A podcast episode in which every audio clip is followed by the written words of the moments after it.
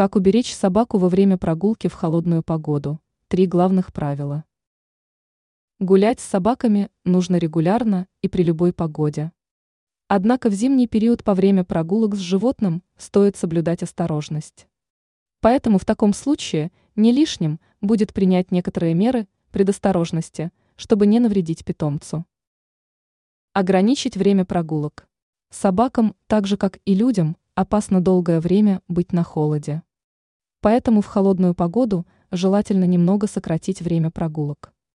И тот факт, что собака покрыта шерстью, еще не значит, что она не подвержена разным заболеваниям. Также не стоит позволять питомцам долго валяться в снегу. Ведь это может быть чревато неприятными последствиями. Во время прогулки стоит периодически проверять кожу четвероногого друга.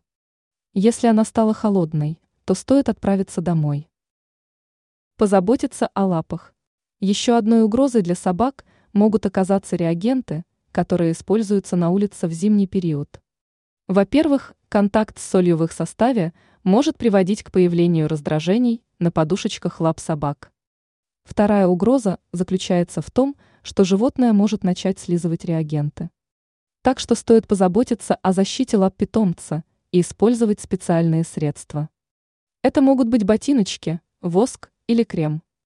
А после прогулки лапы стоит помыть. Не забыть про утепление. Это правило касается бесшерстных и короткошерстных собак.